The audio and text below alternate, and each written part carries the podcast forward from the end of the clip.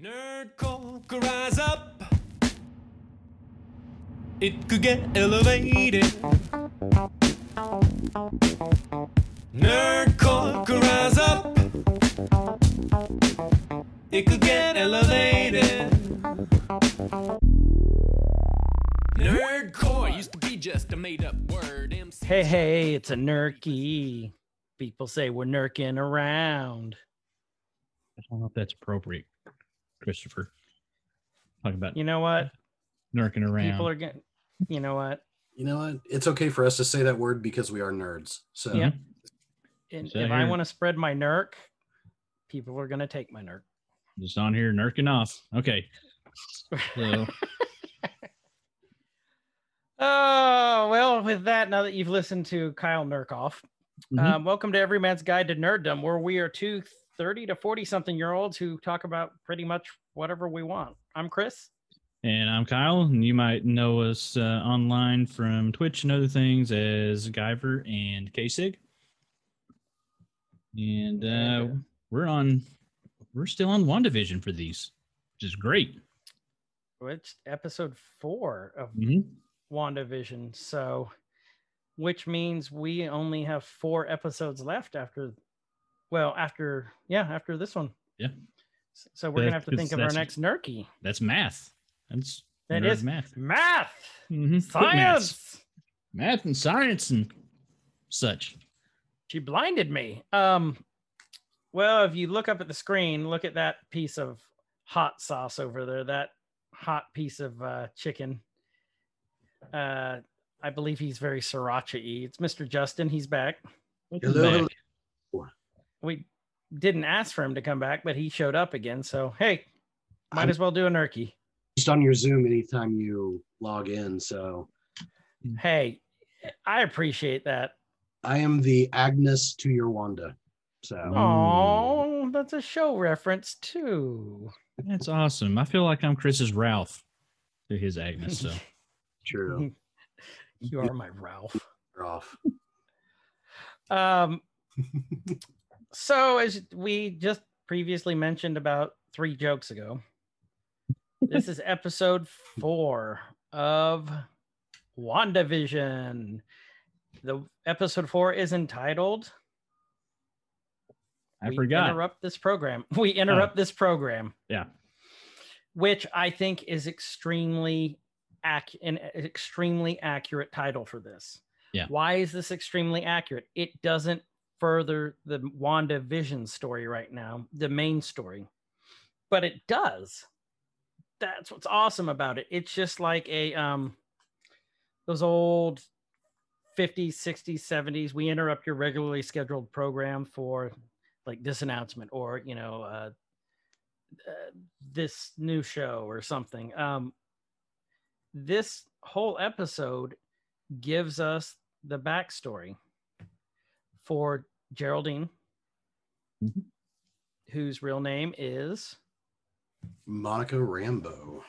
so which is just i just love her name I know. Yeah. um I, I honestly i love her character like she is like one of the i love the direction marvel's taking with their female characters Mhm. they're very strong not even you know they have strong leads but they've got really strong supporting players as well Mhm. and i think monica is going to end up being one of those Mhm. i think she's going to be a big part of phase four Yeah. Especially And in Capitol too. Yeah. Yeah. and they're in varied roles too. It's not like they're pigeonholing them into just a simple super heroine role. Um, it's you know different strengths, different weaknesses, different talents, and so it's there's actual good thought put into it, and I like it because Yeah. it's a it's great variety. It it makes it feel real. Mhm.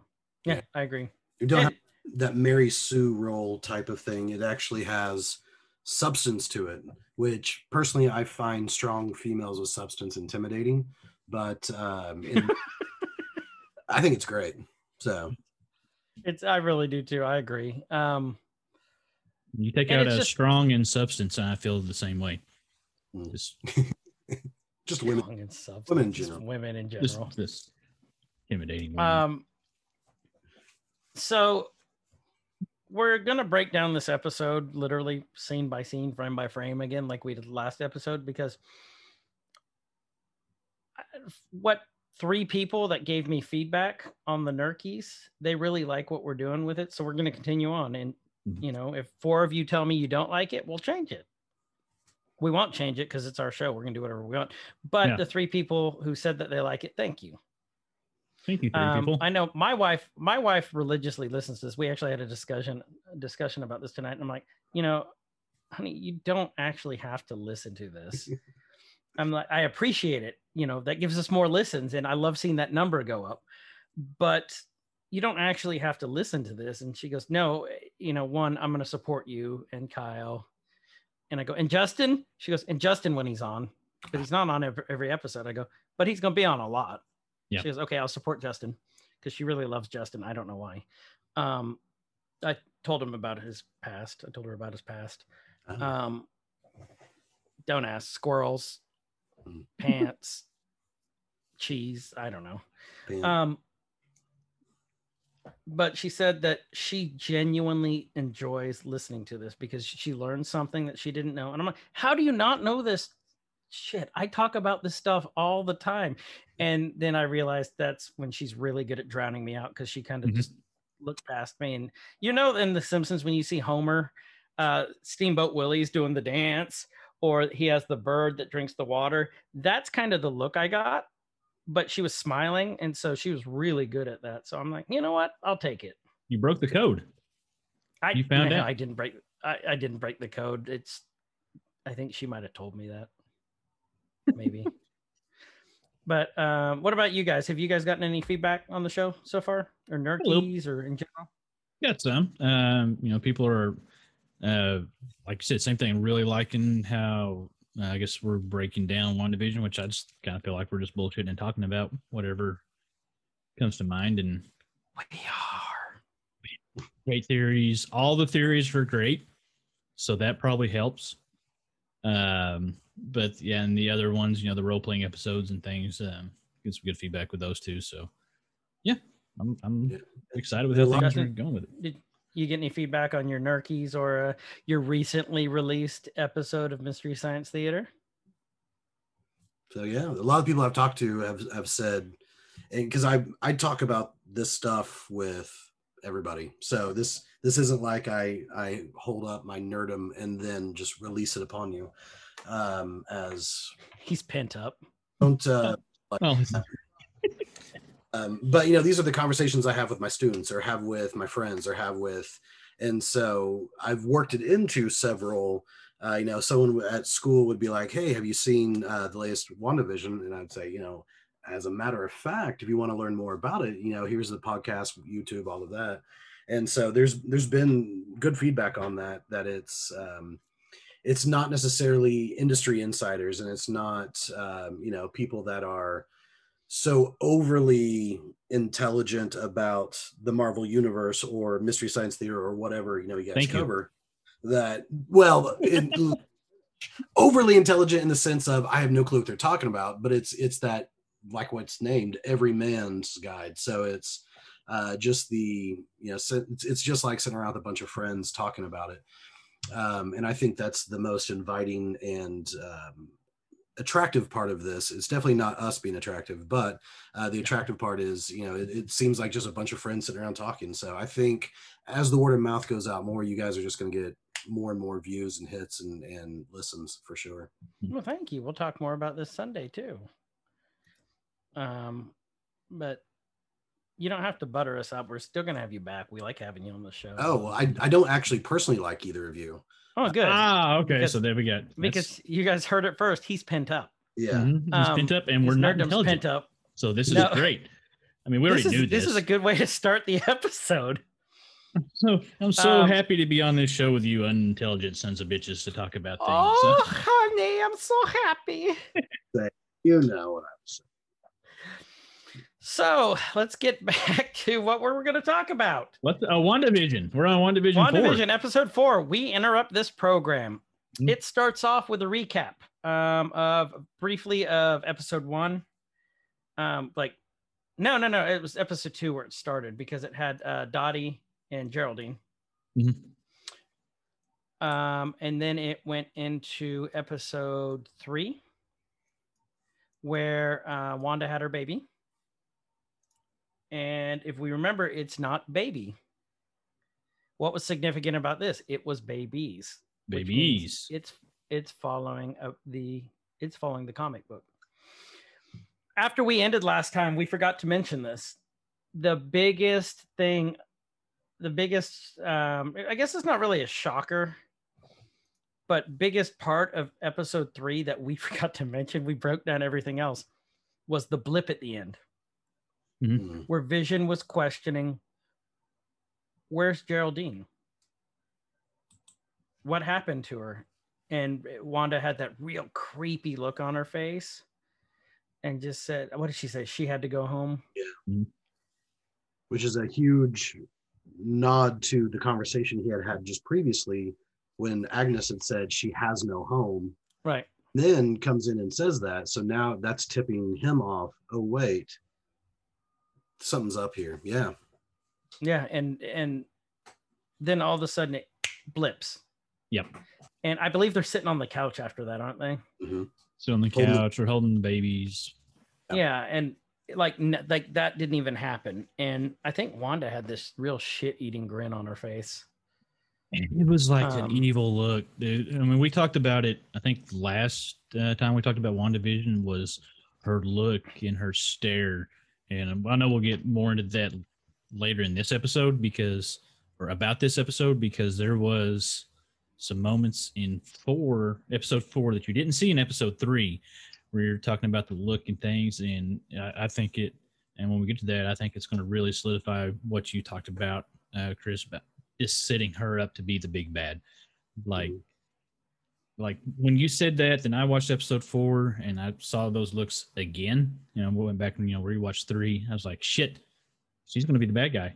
Like you Yeah. just you feel it and you see that that transition of, you know, when you see it in so many other movies and things when the hero and the good guy does this does the switch when they become the villain or or whatever you you can see you see the struggle start to happen with her and you can see her kind of struggling but you see those little flashes of she's Mhm. getting ready to wreck some shit and it's going to be awesome and she's going to be one of those bad guys that you love to hate that you that you love them but you love to hate them and i just hope that's where, where we're going with it So crossing universes, that's kind of how I felt with Joker.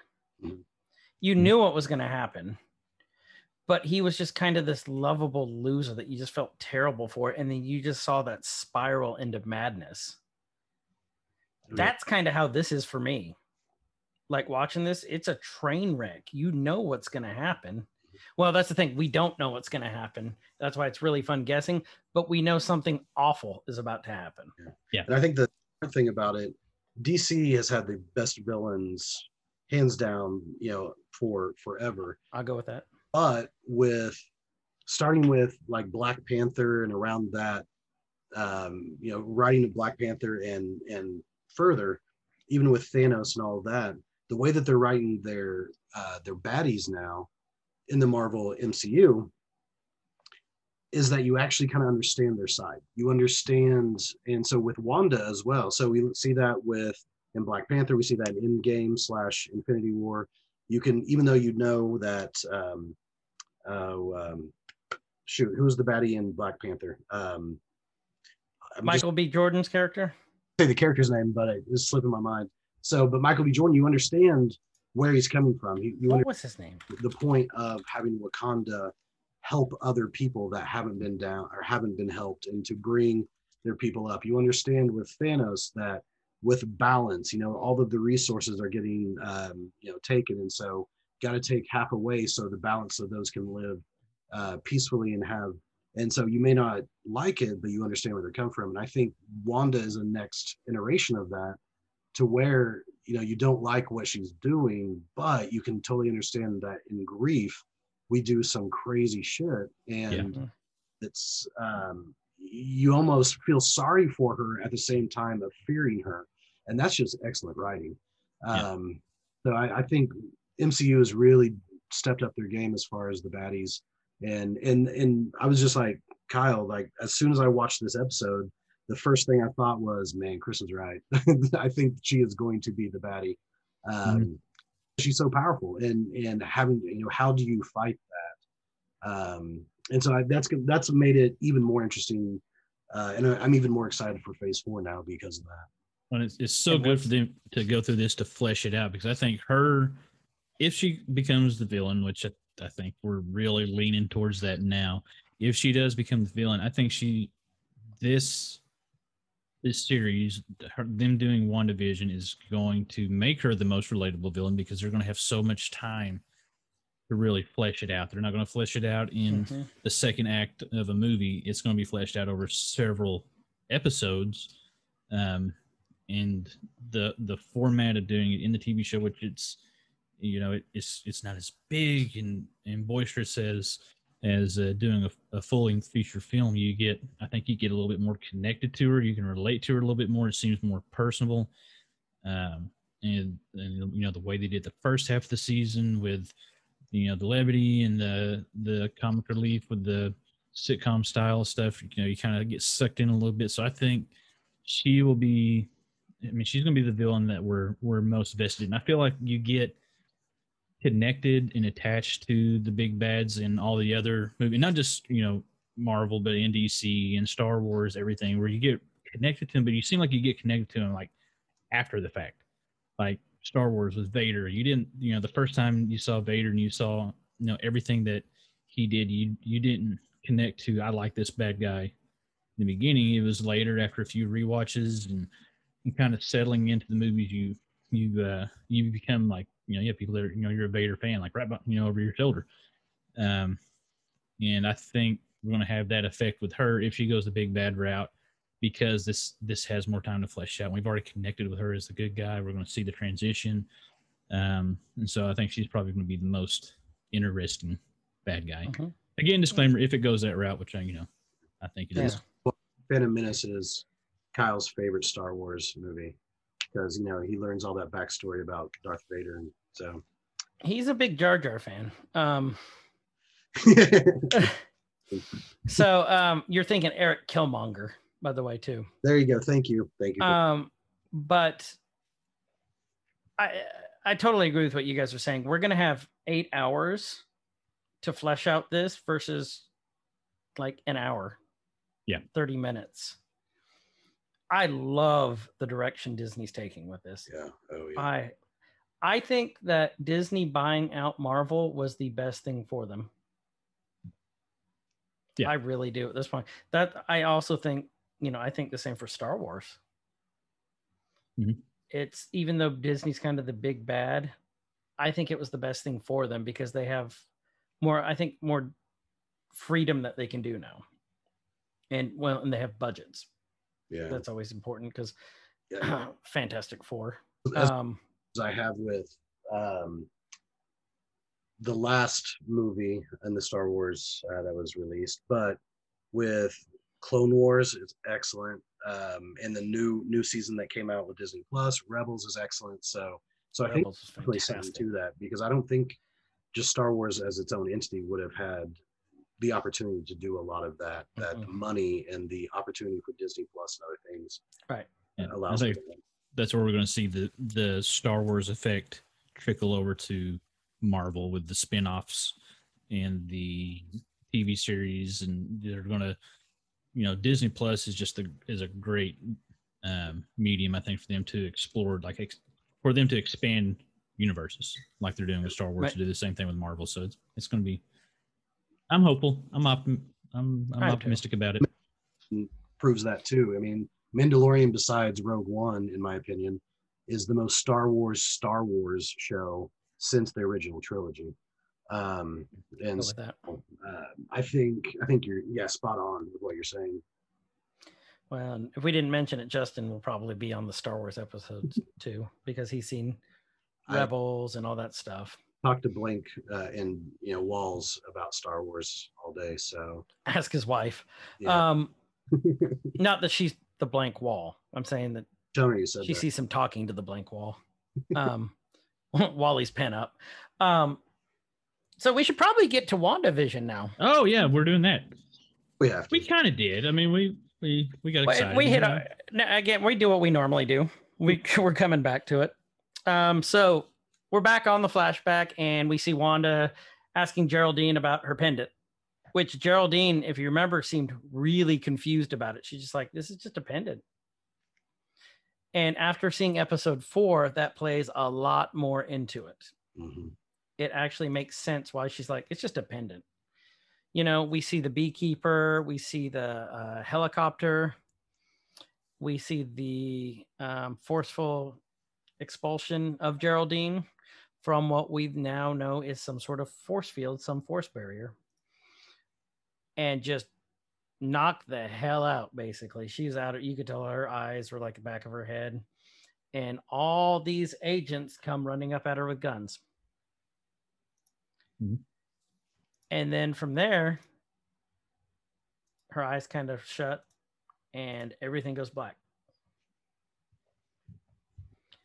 From there, we see the return of the snap, the the return from the snap.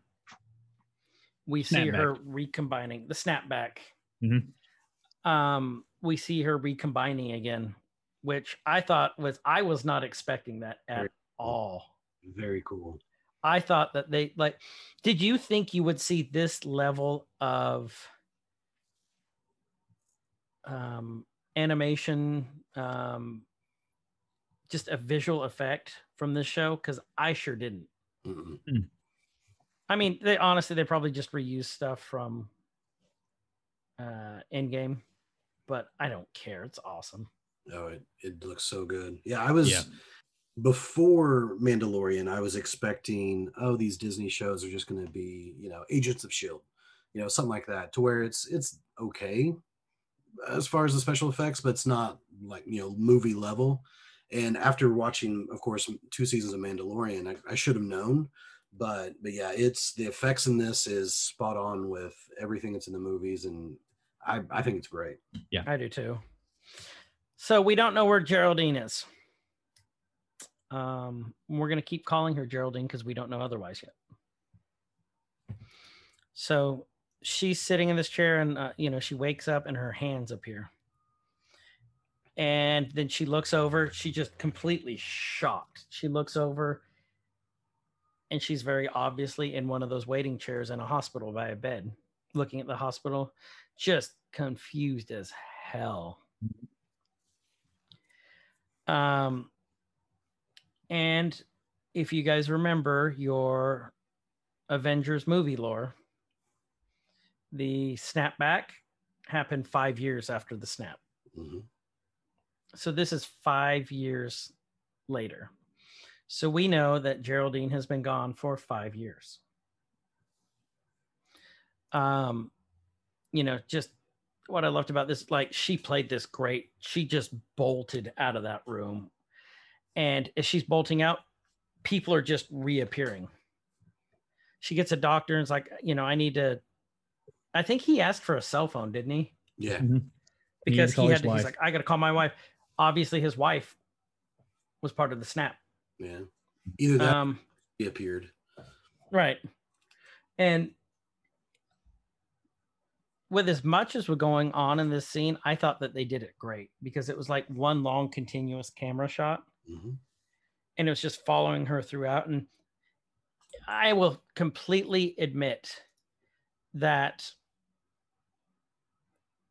at first, when she was walking, I thought it was bees from the beekeeper at one point when she's walking through that corridor, but it ended up people coming back from the snap, like reappearing.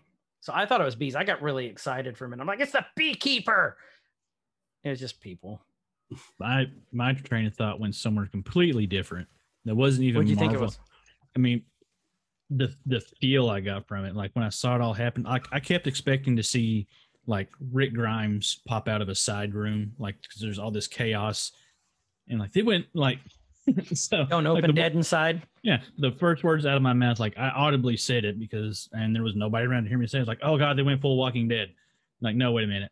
And so, like, I paused it right after the uh, the guy was asking for the phone to call his wife, and I yelled at my daughter to come in there. She hadn't finished the previous episode with me. He's like, you got to finish that one, and you're watching this one with me. I don't want to watch any of the rest of it until we're sitting here watching it, and um, because I, I needed a viewing partner with me, and so um, I didn't think that she would stick through it. She was like ten minutes in. She's like, I don't want to watch anything else. I'm gonna go back to my room. Um, as soon as that scene happened, she was like on the edge of her seat. She was sucked in, and we finished the whole episode together. But that that's the the vibe I got. I was like, oh my god, they went full Walking Dead. That's awesome. I didn't even think about that. I as I was watching it, I was thinking, man, this is shot, you know, the steady cam, but also a little bit shaky, first person, and it's following her around. People are just materializing. She's running into them, you know, all of this. And and I thought, man, this is shot like a horror film. This is shot like a, you know, a, it's not a typical Marvel or a typical Disney. Uh, just even from the beginning, you can tell that this episode is different from the rest and this season or this um, um, the series is different from everything else as well and it just keeps reinventing and re reestablishing new norms for the, not only the the episode but the series and for the mcu um, so it's interesting that your first thought was walking dead because i got that same vibe of just some some type of horror some type of Well, um, you know very New Mutants ish. and, Yeah. and the Walking Dead thought led me down a tor- terribly like morbid thought path of all this. Once I realized what was happening, it was a snapback. I'm, I'm- and I'm thinking in my head, okay, they're in a hospital. So you have people that blipped, you have people that poofed five years ago. Now they're coming back. So you know, half of everything disappeared. What if you're in that hospital? In that half was somebody that was like just about to die, like they're on the table Oh. and they're about to kick the bucket, and then they poof, and then they come back like, oh, everything's great again, and then they just they pick up right where they left off. I'm like, oh, now I'm dying again. After I died once, now I'm die again. I don't know. What if there's someone on the table do they materialize inside that other person or on top of or below or Or what if they were doing like open heart surgery and they blipped?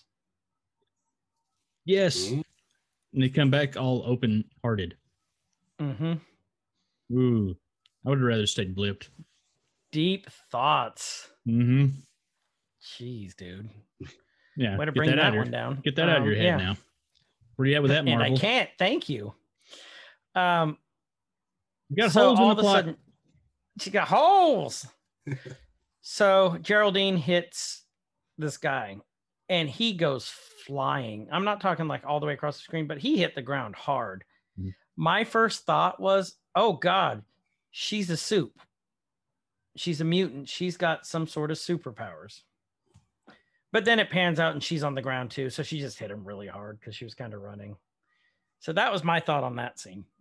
Um, we kind of well, glazed over to the voices she heard as she was coming to. She what was the voices?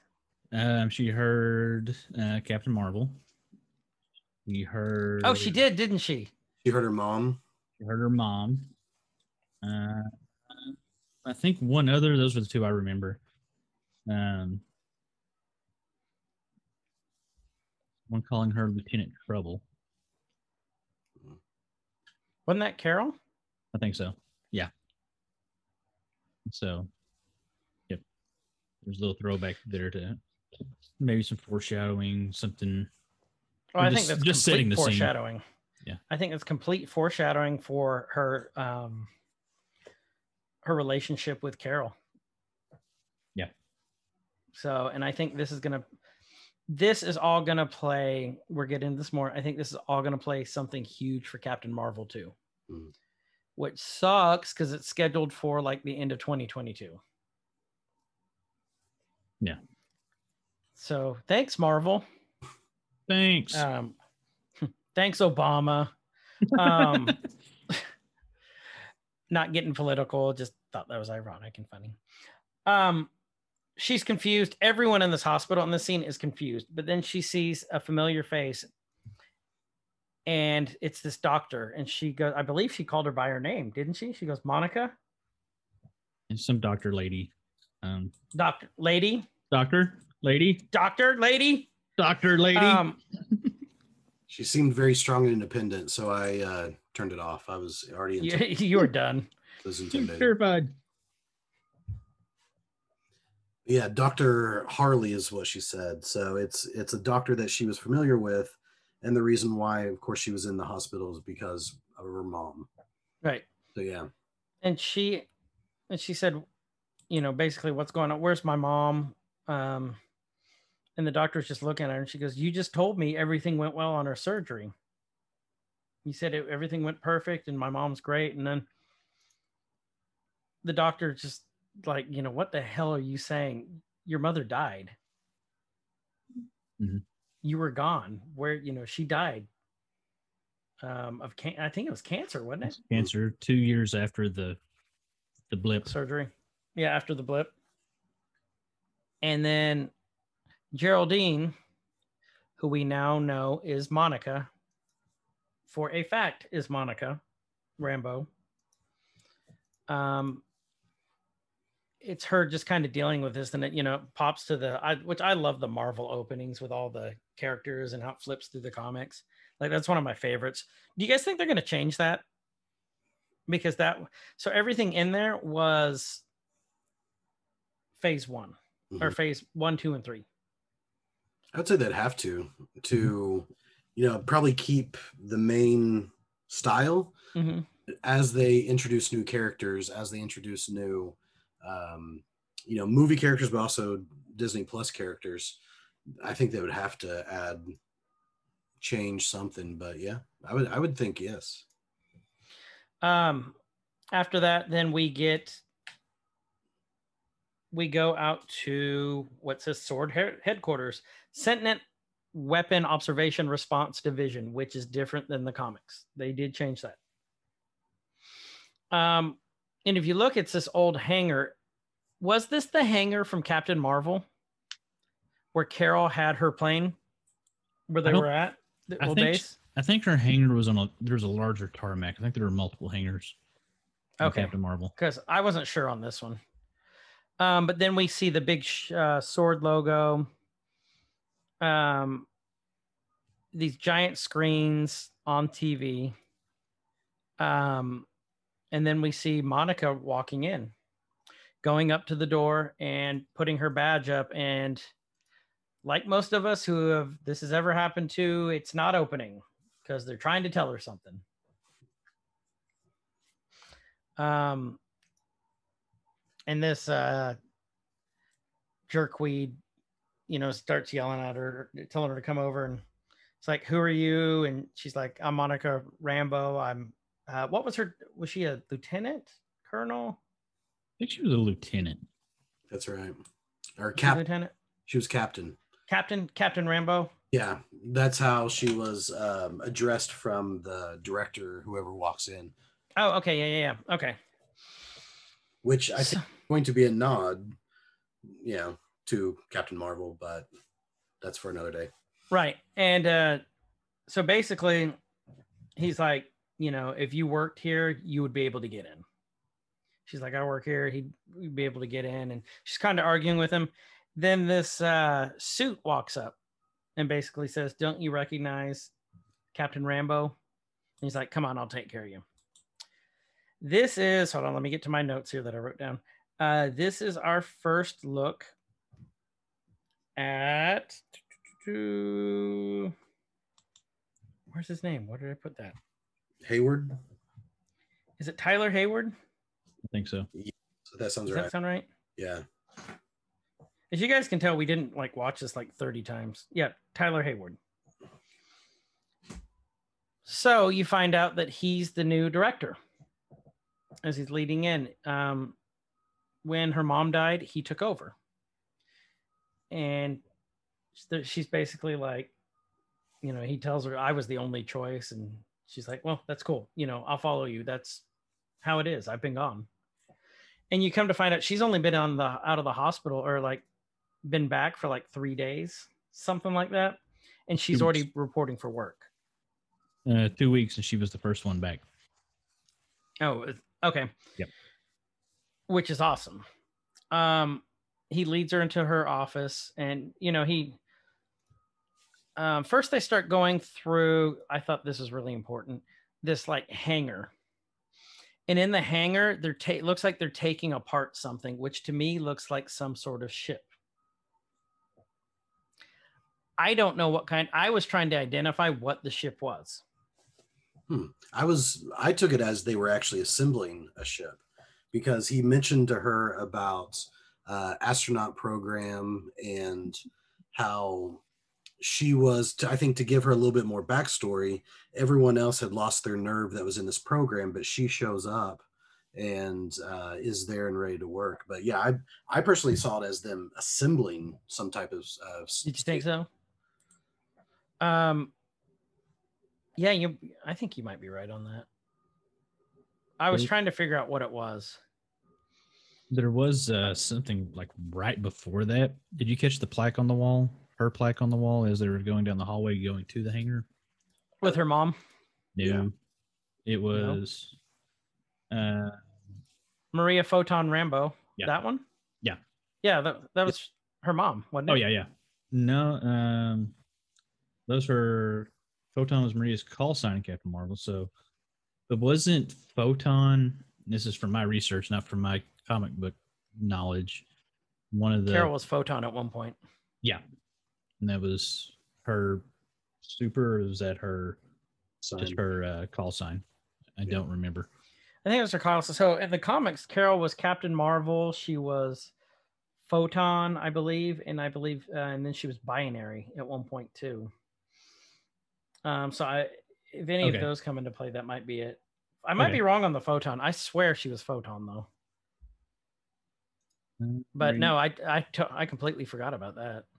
Uh, sister, uh, in the comics, Maria's daughter Monica becomes a superhero in her own right, and Photon is one of the many code names she takes up. Mm, I think she was Captain Marvel in the comics too. Like that was one of her call signs. She was the one made out of light with the white costume and like kind of the cape. I wonder if that was her. Damn it, I'm gonna have to look that up. Thanks, Kyle. Ah, you're welcome. Thanks. Thanks, Mom. Um damn it, I'm gonna have to look that up now. So they're talking about how basically um before they get into his office, you know, which says director. To me, it's a very minimalist office for a director. It's not that big. And like, you know, like in in other movies, like big CIA directors have these huge offices that you walk into. This one was kind of small. So I don't know if that's telling us something or if it's just how it was. yeah. And I think it says in there that he's the acting director. So it may just be a temporary type of thing, but yeah, it, um, you can definitely tell the the importance of a man by the size of his office. Office. Yeah. Yeah, Well, I that's. got a small office at work. Uh, you got office envy.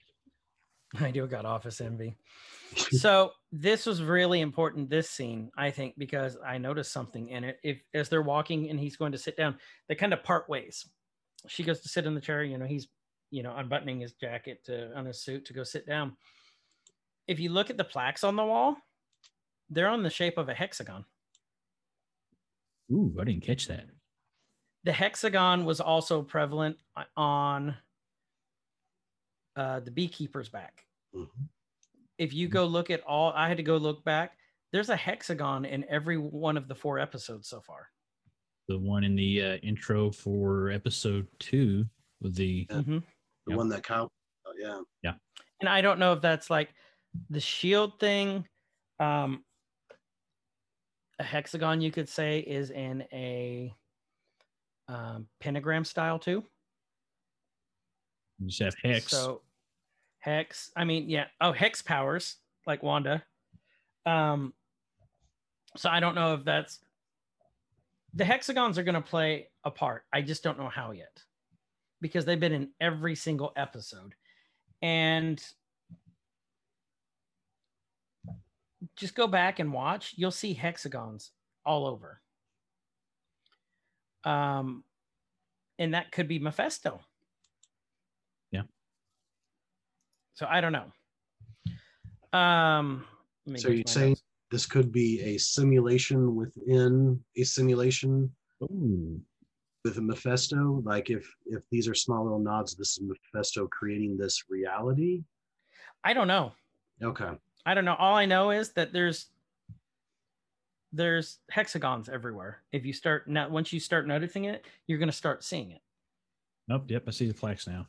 I'm pulling you and I have You to see pull 'em? it up on. Yep. I did not catch Uh, that. That's um, awesome. So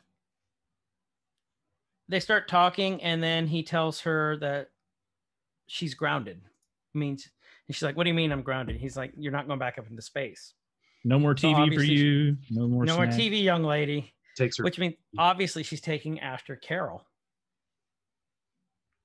Um, and you know, you come to find out that her mom's the one who started Sword too. After all this conversation, which was big. Yeah. The reason she got grounded was it was her mom's protocols. If agents disappear and come back, they're not in space anymore. I think this is a safety thing Mhm. Because they watch for extraterrestrial activity and cosmic. Cosmic, like we said, is a big theme right now. Which leads me to think that phase four is going to be our cosmic powers. Um, like Carol has.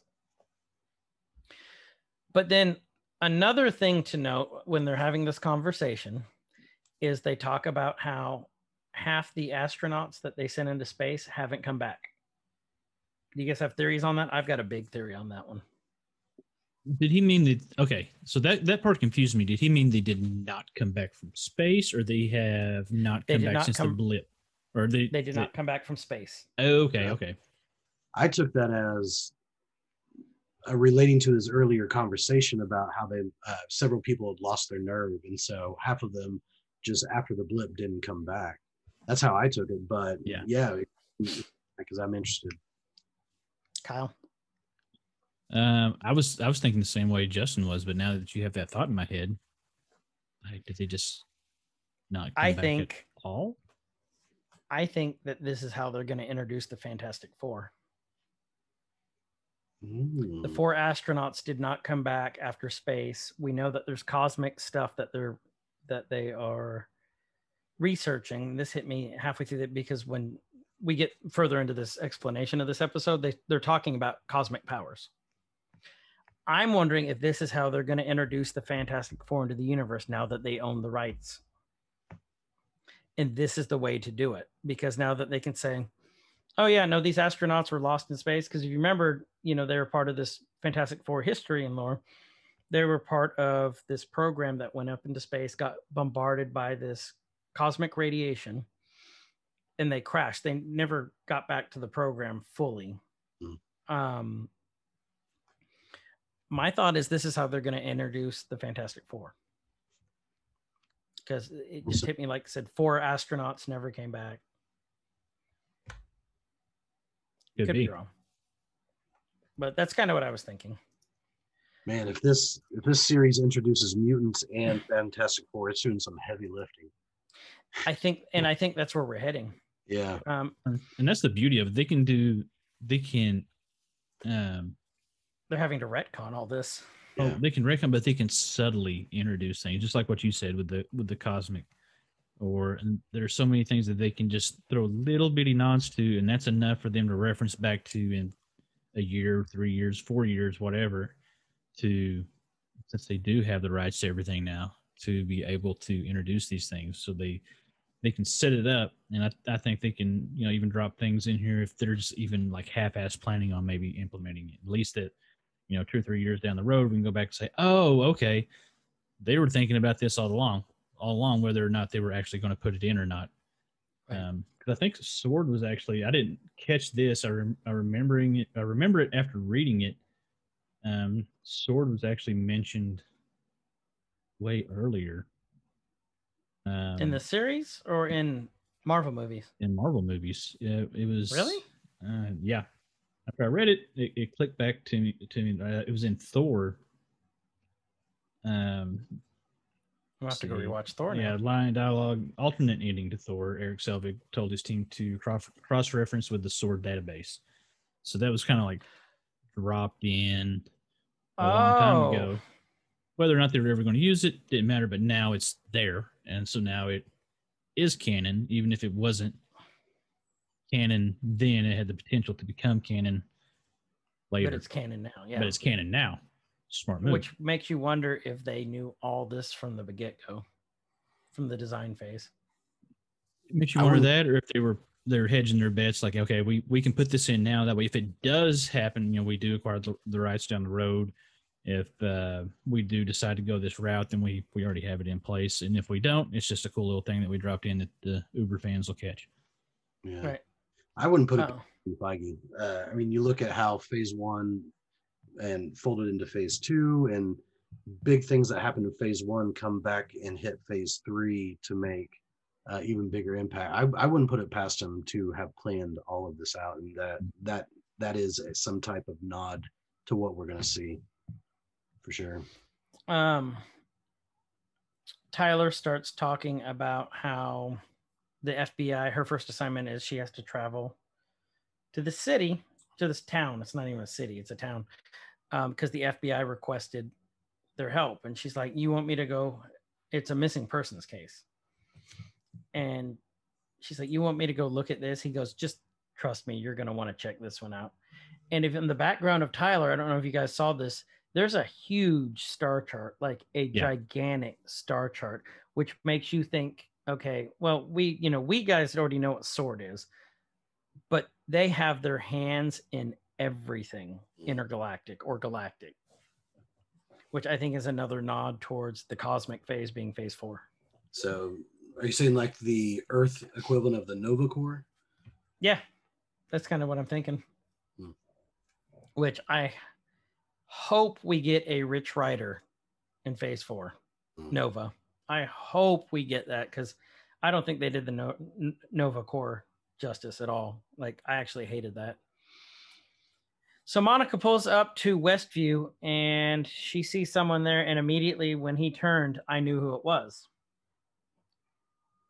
That agent that she saw, the FBI agent, was Agent Woo.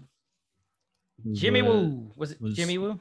Jimmy Woo Yes. was in Ant Man.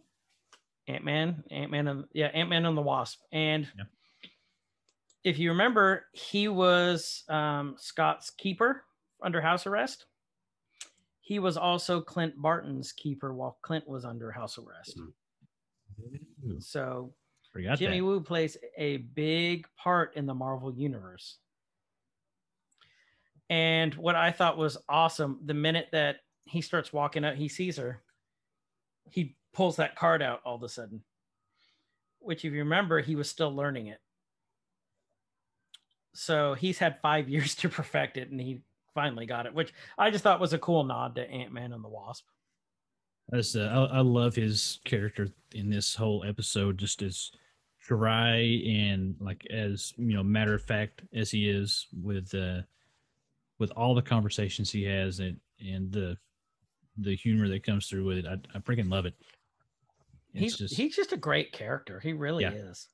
I'd love it if they expanded and had a uh, spin-off to where he's like the Agent Moeller of or Mulder, sorry, of uh, the Marvel universe. So they send him out to all these weird, super uh, hero-based um, um, adventures that where he's trying to figure things out. Man, that would be that would be cool if this was the start of something like that. Yeah, The- I agree. the- I've the Woo So- the Files. Woo files. Doo, doo, doo, doo. Um, so they go up to these two cops, and he said, "You know, sheriff or, or whatever, he was, sheriff officer, why don't you tell Agent Rambeau what you just told me about Westview?" And he's like, "There is no Westview." She's like, "Even though you're sitting right here," he's like, "I mean, there's an Eastview." Yeah, and they're literally standing in front of a sign that says "Welcome to Westview," uh, a sign that we've seen before in the show with the population and all of that. Um, so yeah, we first nod that something's something's not right. hmm Which means that, and Woo goes to tell you, you know, tell Rambeau, my missing person. What did he say? He said something like, my missing person went to Westview. Yeah. and, And- um, his contacts for the missing person. So he contacted family, friends, all their his list of contacts. Um, I guess off his dossier or whatever for the the missing person. Never heard of him. He was And- like truly a missing person. hmm and w- the line that really really stood out to me was she's Monica asking, you know, why didn't you go in? And he replied to her simply, the town didn't want me to. Mhm. Which it reminds me of like um, Doom Patrol. I'm like, is ooh, is the town alive? Is it like Danny the Street? Mm, love Danny the Street. I do too. Um, who's a gender fluid street, by the way. Um, but you know, and then Monica pulls out this big case and says sword on it, and it's a drone. It's a highly advanced drone. You know it is if it's a sword property, but it just looks like a little helicopter Mhm. that happens to be red and yellow. Why is that significant, gentlemen? Uh, Captain Marvel colors. hmm To me, that's Captain Marvel colors, and It's also the red, the vibrant colors that we see all the way back. I think it was episode one that um, um, Wanda sees, and that's the one thing or that, that she sees in color yeah, she's the she she sees the helicopter. too. Uh, but yeah, she sees that in uh, in color. Well, it's important to note too that I pointed this out to my wife. I go, yeah, I don't know what kind of helicopter that is, you know, because it's like a helicopter drone. I go because the controller she's using is a DJI controller for a, a Maverick, a Mavic. I go, I have the same one. I go, it's not that advanced, and so, you know, she just kinda Actually. I go, actually, but just a little tidbits, just so you all know, it's it's a DJI Mavic controller, um, and it goes into what we now know is the force field. Once you get to a certain point in the town, and it disappears, and then it gets. The closer Monica gets to it, then all of a sudden it looks like. You remember those old tube TVs when you got too close? There was like that weird, like uh electromagnetic glow to it Yeah. and it looked very just like pixelated that's what it looked like when she got up there That are probably also giving off radiation. So it, yeah yeah i agree And those i agree are why I don't have good eyesight now because I'd always sit way too close to it. you're Or going to ruin Kyle- your eyes. why kyle has to wear a hat now It's coming. It's growing back. Okay, it's coming back. I'm not at Justin Well- level yet, but I'm getting there. getting there well my Yeah. favorite is that uh when monica started reaching out towards it and agent Woo was like uh i wouldn't do that. And she's like yeah okay whatever. And she reaches in and all of a sudden gets pulled in. And he's like he's worried but his he still doesn't like elevate his tone. He doesn't yell. He doesn't freak out. He's still like at the same level Mhm. as normal conversation. I would have been freaking out you know if uh i would have seen somebody just get sucked into the nether like that Mhm. but he's just like are Which- you okay what uh?"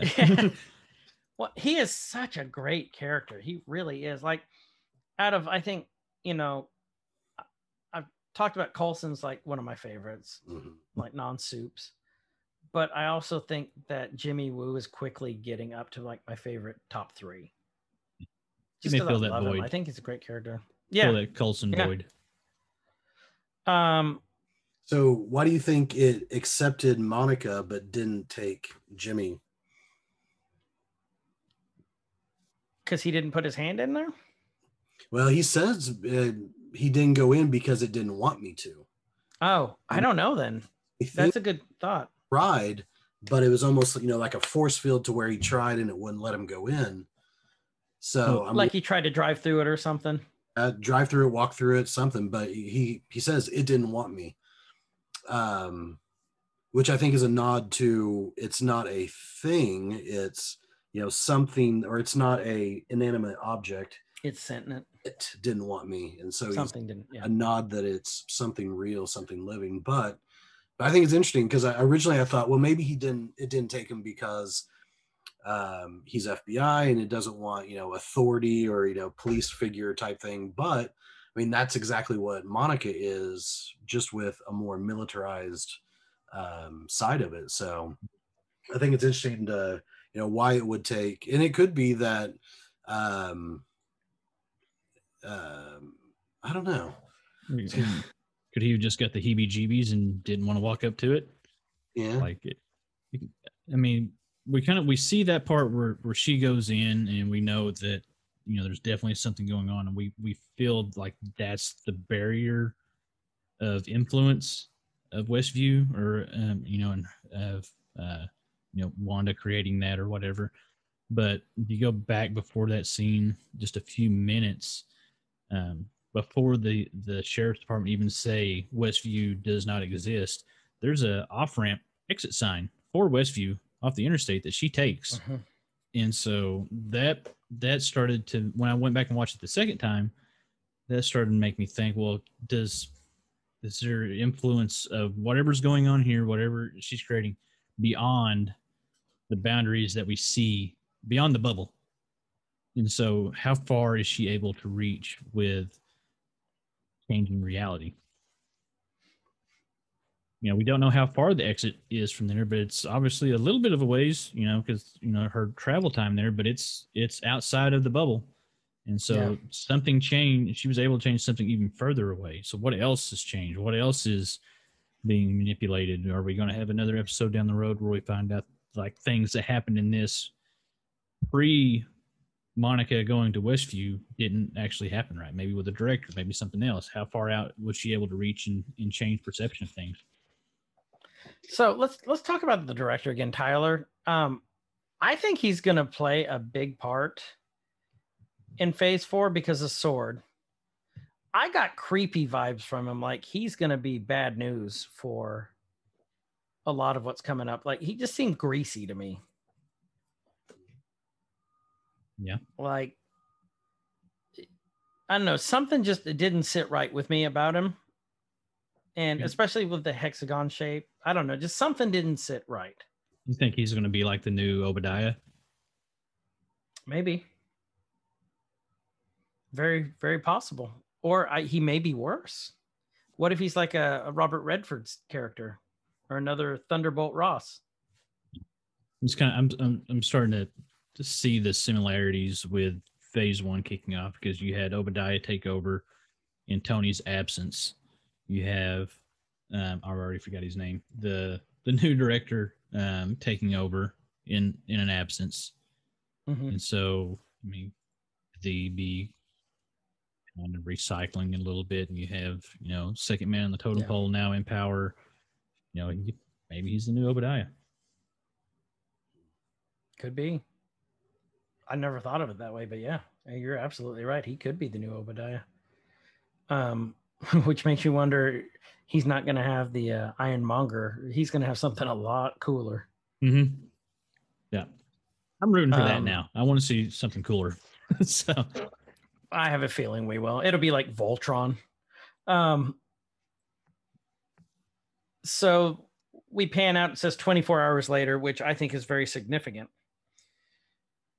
because this is a testament to how fast Sword can mobilize.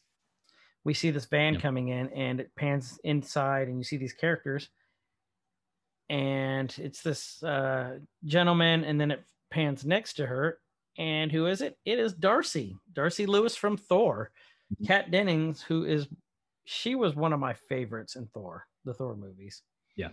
Because she was very, very ditzy, but you know, she was kind of Jane's protege. Mhm. And she's just very, very Darcy. And th- that's the best way to describe her. And first thing she does is she's like asking the guy across from her, and it's like, What do you do? And it's like the guy to me looked like Walmart Ray Romano. Um, the best choice version, kind of, a little bit. Mom, can we get Ray Romano? We have Ray Romano at home. Oh, no, well, let's get the best choice. It's cheaper. Kirkland Get your- UC. You Yeah, get your Ray that's what it Romano off is. Wish. Yeah, Ray Romano. That's even better.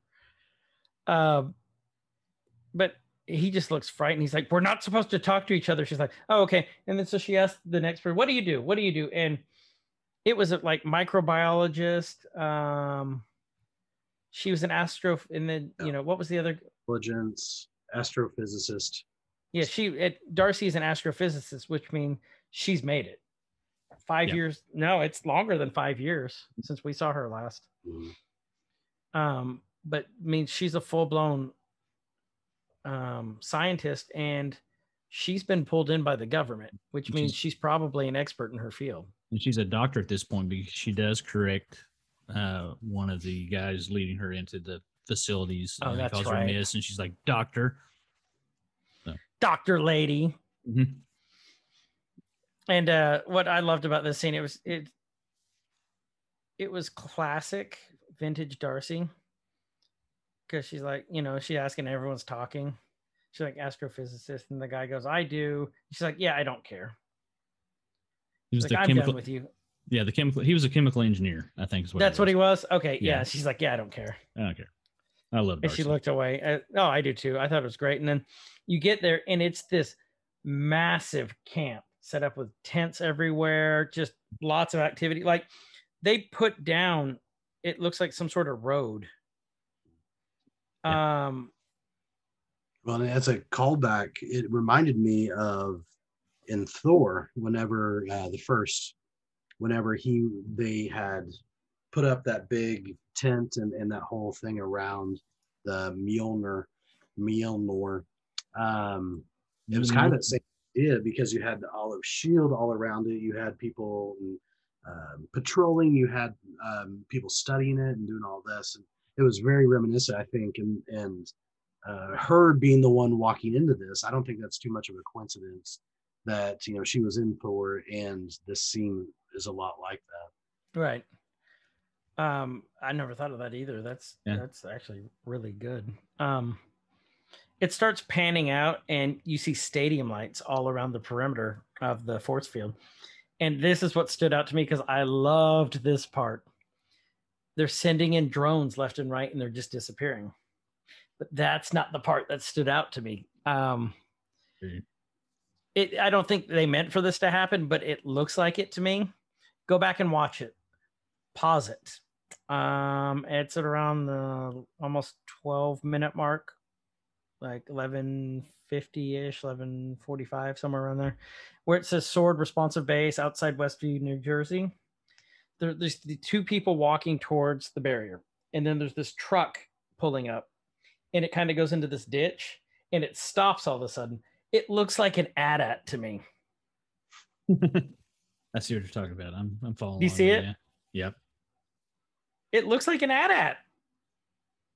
Like a, a weird AT-AT, but it looks like an AT-AT. I was looking at the uh, colors of um, when the drones get sucked in and they disappear. It's Technicolor It's Technicolor. by the amazing Rando. For if you listen to our Mystery Science Theater, theater episode, you'd know what that meant. Hmm, If you haven't, go back and do that. Even though we didn't ma- mention the amazing Rando, we will next one. Mhm. um they're leading them all into this tent and basically that's when he's like yeah the, when he says the ma'am are you ready and she's like doctor or whatever. And this guy very no nonsense and darcy just being darcy's following following in they take them all away. So which means that they're going to their little respective areas. And he's like here's all your equipment. And this is some of the most high-tech stuff you've seen in there. Um and this is what I love. And she watches a drone just disappear and just like, what the hell is going on? And I think she did she ask for coffee at that point? Yeah, she did. Yeah. And uh he just stared at her and she's like, okay.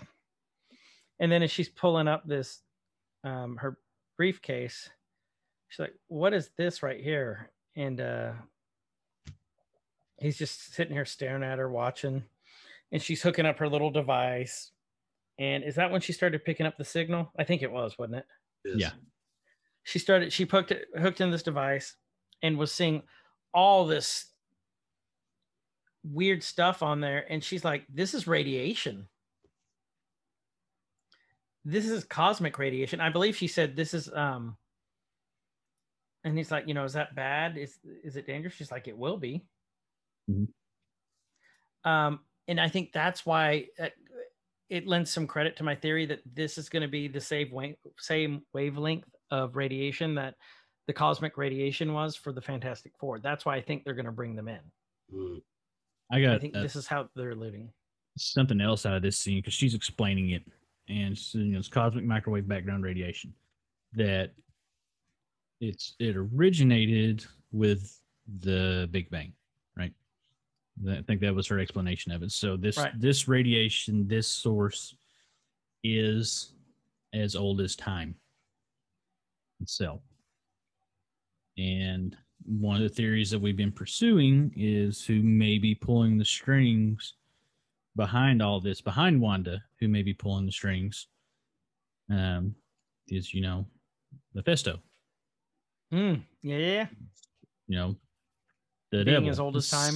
Yep. Satan, the devil. And so that's there was a, uh, you know, that's something else that kind of stuck with me is like maybe this is just a little nod, little hint that you know the source of this power, the source of all this weird shit that we're seeing happen right now originated with something as old as time and you know maybe maybe that will uh, that'll play into it some Um, and then she started picking up something else. Did she start hearing it, or she just she picked up something else? Right. she saw it like overlaid Yeah, she got of. the frequency, picking up that frequency. and then she pulled out this giant it looked like the old like when we well when justin and i first went to college and had to climb up like three stairs at logan hall um or you know whatever dorm you're living in um the old huge computer that's what it reminded me of those old clunky computers. She was picking it up and she's like don't worry i got this as the guy sitting here staring at her. I mean i'm like that's just darcy right there that's awesome. She hooks it in and hooks up that little um i don't know if it's like a geiger counter or whatever it is. And she's you know she's turning the knobs and all of a sudden this picture starts coming in and it, there's wanda. And from was it 50s or the- was it the 60s one? This was was- the the first episode that we saw. Yeah, right right. And which is just awesome. Then all of a sudden this guy in like this hazmat suit this huge hazmat suit comes out and he's talking to director tyler. And they're hooking him to this thing and all of a sudden he's getting into this little pipe and they're talking about how we can't go over or through the barrier so we're going to go under there's sewers under there which at that point two and two clicked for me who this guy was mhm. Yeah. and to me, he was the beekeeper. If he's coming up, going in through the sewers, but I'm like, but wait, maybe, maybe he's not because he, um, he's not dressed like a beekeeper. You know, he's in this really modern hazmat suit, Mhm. and you just see him crawling, and he's hooked to this. Um, why this is important? This will play in, in to the rest of this episode. He's hooked, he's got this cable hooked to him as he's crawling through it all. And then you see um, Jimmy talking to Tyler as they're walking out, and they're just uh, what are they talking about at that point? I don't remember. Uh, basically, they're going over different theories about what it could be and and the danger level of what this thing is, but they're still not sure, you know, what the force field is and and how to get there and all of that. So basically, Right. discussing that. So, and then if you look as they're walking in, if you look at the monitors on the on the on the sides as they're walking in, and then they get to this one that's there in the middle, it shows the shape of the force field, and it's a hexagon. hmm And if you look, there's some sort of overlay too, like with all these lines, and they all center on one point. They all come back to one point, and I think that's Wanda. I think that's just showing the powers. I mean, what did you guys take from that? Yeah. What I- I'd- oh go ahead well, I was just gonna say, yeah, the hex with the hex powers and it being the hexagon, um, it, it seemed just natural. That yeah, this is this is the the form that Wanda is putting out there because that's her powers. Right. I didn't catch And the then it's the- hexagon, and I didn't catch the intersection. What I saw from it was the look, the style of the the interface of the programs that they're using, what the screens looked like, what the um, what everything looked like, and I just immediately thought back to Iron Man and Jarvis and Tony Yeah. Stark's basement. Like everything has that that Stark Industries look and feel to the UI for everything that they're using, which I thought was pretty cool. Which you know makes me wonder, like, is there is there some Stark tie-ins to Sword? Well, and there very well could be because Marvel's got the show that's going to be on Disney Plus, um, Armor Wars, which is based off of Tony's stolen tech. What happens Okay. when the creator's gone? So maybe Yeah. that might be a good tie-in. Mhm. Um, that's a great theory too, Kyle. Like seriously, because it's uh, again, Marvel shows everything has a purpose. Mhm. Then they hear like I think it's la- was it laughter they heard, Yeah, the and they're laughter and and talking, Wanda talking. yeah, and they're going, well, "What the hell is that?" And Jimmy sees Darcy just sitting there, and they all start gathering around. Um, oh, it's important to note too. Before that, rewinding, Darcy asked for an old TV, a tube TV, as old as you can get, and so she was sitting here watching this TV. And then it pans to episode one with Wanda and the little sexy number, you know, trying when she's trying to seduce Vision. Um, and they're like, when is this? You know, when are we watching this? She's like, right now. Like this is happening right now.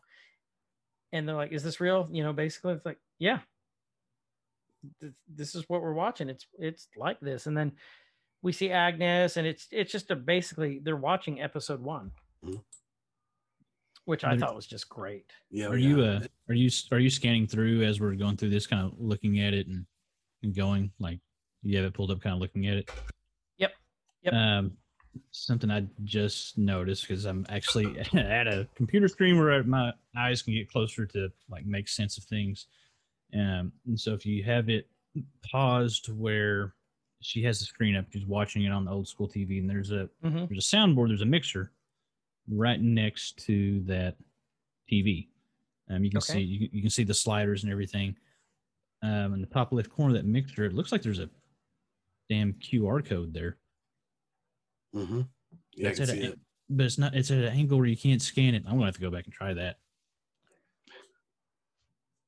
Oh, it Yeah. is, isn't it? Yeah, Let's see. but yeah, to the left there's you know a why they're using you. that's a QR code. Yeah. It has to be.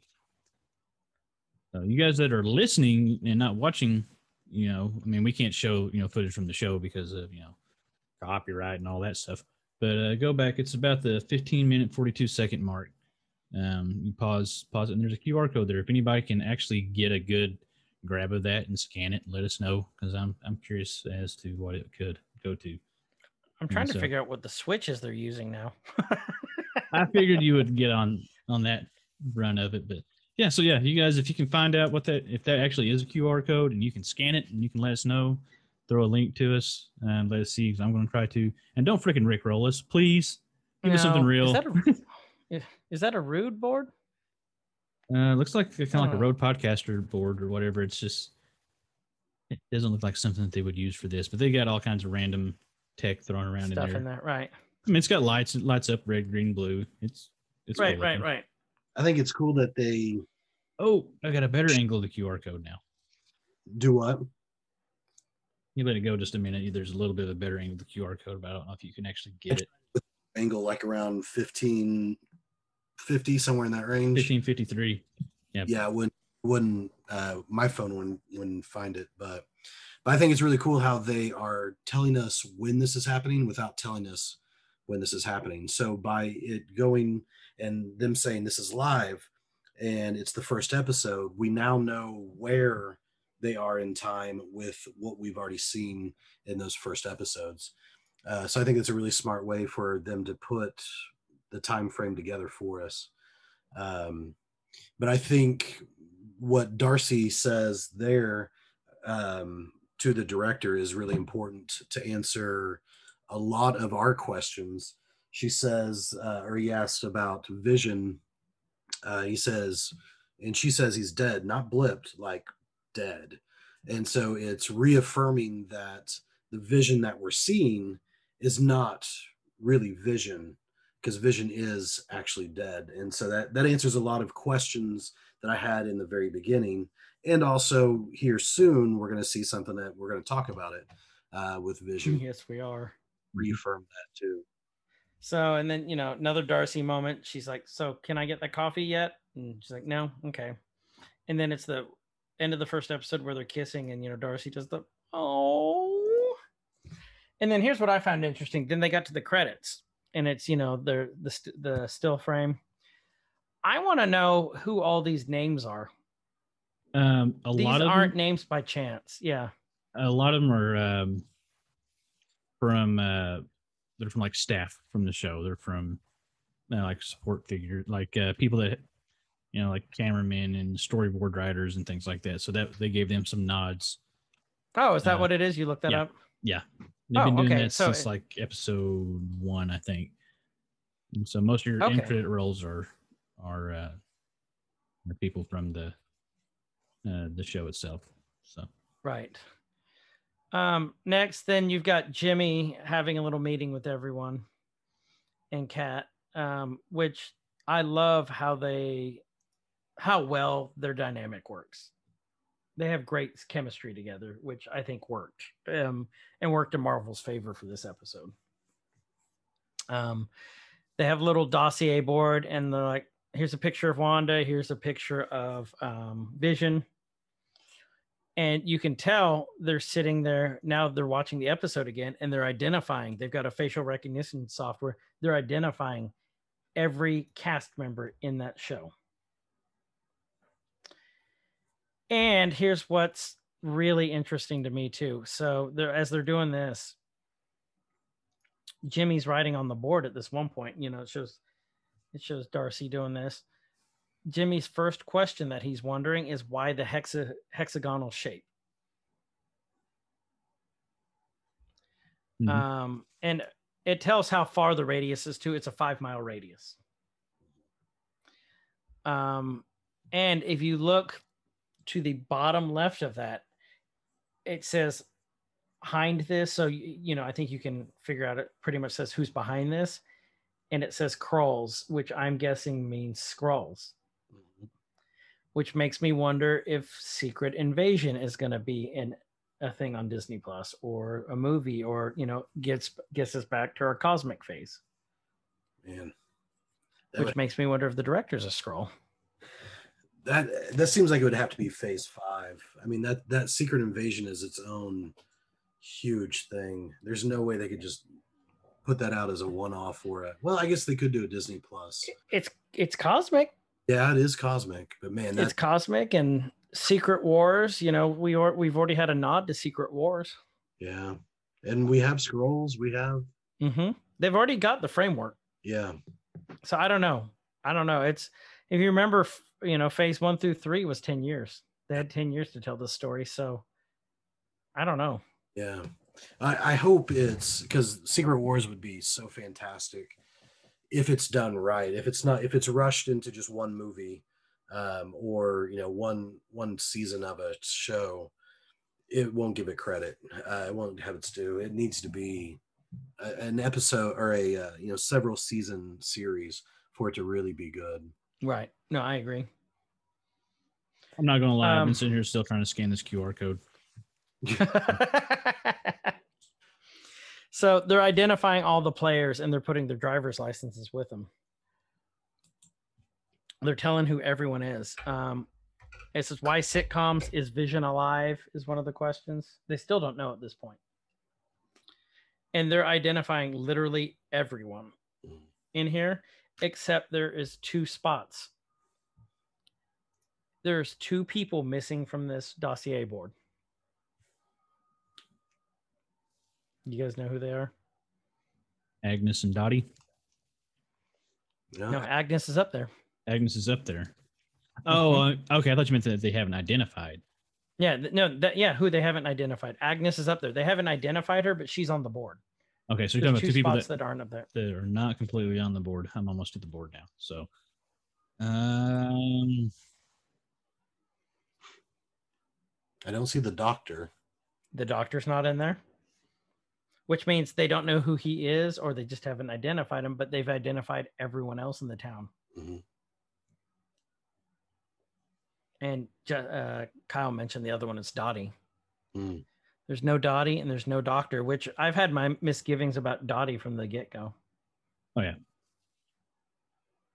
So, Strong, independent woman because she's a strong, independent woman, and we can't have that. makes sense. Um, and we just lost our 35% female viewership after this episode. We love strong, independent woman. We do. we love them. Um, and then they're watching the TV. Um, Darcy and Jimmy, they're watching the TV, and boom, there's Monica. And Monica just seems to be a player there. And this is where they start getting extremely skeptical of what's going on.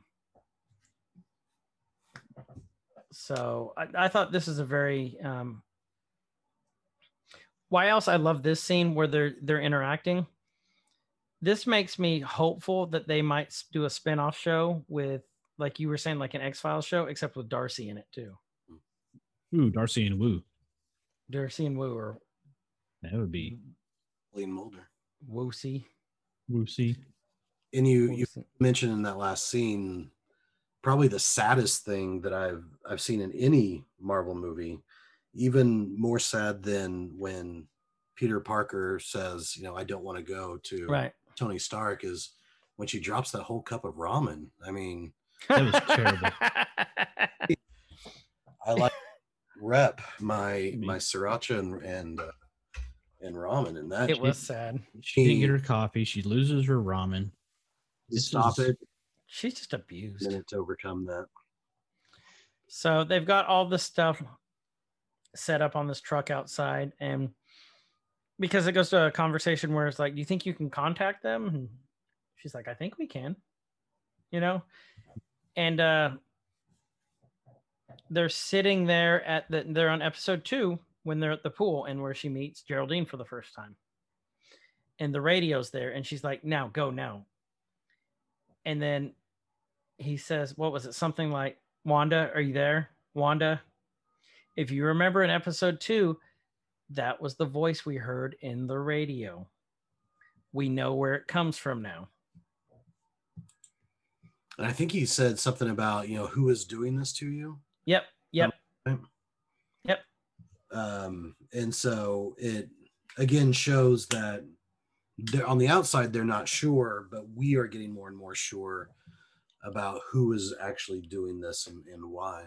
Right. And you can tell he's getting to her and something's breaking in her. Mhm. Because this is the part where she's just looking at Dottie and Dottie just has this weird look on her face. And Dottie shatters the glass in her hand, or Wanda does. And there's that blood. But there's a skip Mhm. and all of a sudden Dottie had this look of fear to this very Karen look to her. Um, why are you here? I'm calling the police, basically. Um, and you don't see that blood. We know what really happened. Mhm. So I thought this was very important because it shows Wanda is completely manipulating the storyboard. Yeah. And- And in there that what was that? I think someone's editing this. Um Yeah. and so it's showing that we know from watching the first and second episode what happened real time, but what's being shown on this television show, I mean, she still has the power to edit, she has the power to do all of that. And it even goes through and shows a um, a commercial that we hadn't seen yet.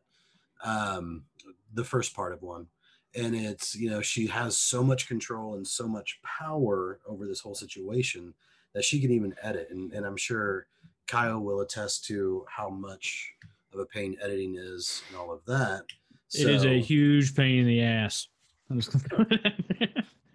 Able to control all of this and edit simultaneously and control i mean it's showing that you're right what you said a couple of weeks ago that you know the omega level mutant the omega level power that, that she has through this Well, and it's very uh, one thing we forgot to mention at the beginning when Monica got expelled from the force field. I believe it was at the beginning, wasn't it? As she's laying there half unconscious, she said, "It's Wanda. It's all Wanda." I believe that's what I believe that was the words out of her mouth, wasn't it? At the very end. oh, uh, that was at the end. Yeah, I think in the um, the play the flashback at the beginning, it just showed her like waking up, or Yeah. Okay. Yeah. Okay. Yeah, she has a revelation at the at the end of the episode. Forget I said anything. But stick around to hear us talk about it again. Yeah. So yeah, then we saw the beginning of the other commercial, and it was the, the Tux commercial, wasn't it? have we seen one more he's the a tux? Yeah, that's don't the think we it's the it's the watch commercial. Oh, was that the watch? Yeah. Okay. Um, I couldn't remember if we'd seen that or not, but that does, yeah, makes sense. So you know, and then we see um, the guy crawling through the sewer again. All of a sudden, he crosses the barrier. As he crosses the barrier, his costume changes. His his uh, hazmat suit. Yep. Turns into the beekeeper. And his rope turned into. You remember what it turned into? Uh, jump rope. A jump rope, and the jump rope was in color. hmm He was black and white, but the jump rope was in color. And you know, That was the So, I most mean- terrifying scene for me um, when I saw that turn into the jump rope because I just terrible flashbacks to gym class. And those clackety damn jump ropes that would just cut your legs up because you know fat boy couldn't jump that that really instilled the fear back into me much much like the uh the ramen scene for justin i really i think this was my ramen scene Those jump ropes had the the plastic that like met clack, clack, clack, clack, clack. in your uh, like leg hair or skin and just pinch it. Oh, those are the worst. You guys had leg hair? I was gonna say, Uh, yeah yeah, yeah. yeah we did I yeah. s- I still don't have any leg hair. yours will come in at one point My mom's picking me up later. um, beekeeper crawls out of the sewer and he's in full color. That's what was freaky. But then, Mhm. as it pans into him, as he turns, he goes full black and white, and then there's Wanda and Vision staring at him. To me, Yeah. this scene was absolutely terrifying. Just, I mean, we knew what was going to happen, but it's like, right, we know what Wanda's doing to people who they don't, she doesn't like right now. So we don't know what happens to this guy. It gets his name edited. uh, franklin agent It's edited. franklin Oh, was that Yeah. who it was? yeah which was a very throwaway name when i heard that I was like that guy's not gonna make it yeah. Okay, so I don't think that was a throwaway name. you don't think Franklin was also the name of Franklin Richards, Reed and Sue's kid from the Fantastic Four, who is the most powerful mutant in existence. oh I'm I might be reaching on this, but I don't I don't think that that was a throwaway name. Hmm. I think reading too much into it I might be because we but- don't have the existence of a Fantastic Four yet, let alone the child of two people in the Fantastic Four. So But Um, if you remember the comics, Franklin was a time traveler too. true. Yeah, but Franklin would have been the agent's last name. They wouldn't be like, "Be careful, Agent Steve." Like, They might have Agent Steve. So kind of calling shenanigans. So I call it I- yeah, shenanigans. I might be reaching, but there could be some validity. Hmm. We will see by episode eight, or further down into phase four. For five. We might have to wait. six. We we might have to wait a couple years before I see if I have any validity to that argument. Seven I'm years down the road, way out of my Franklin shows up in a in a bee suit with all kinds of superpowers, and Chris like, "I told you, it was Franklin the whole time." It was me. If only we were recording our conversation so we could go back and and know. Oh god, And something so- happened with the. I don't know. I think I lost everything. Bastard. So, but then they start getting into the scene where Wanda starts getting pissed at Geraldine after the childbirth, and then all of a sudden, boop. We don't know what happened, and Jimmy and um, Darcy are just as confused as we are to what happened. And the scene, the part that really stuck with me the most is the look again on Wanda's face Mhm. on the still, but then she starts moving forward. But if you look, the whole scene is in um like a TV. Mhm. And here's where it gets real interesting. Uh, my wife actually pointed this out to me. The format of the screen changes as it pans in. It goes from four by three to like 16 by nine. It goes to widescreen format. You see it slowly panning out to a more modern, and then it clears up.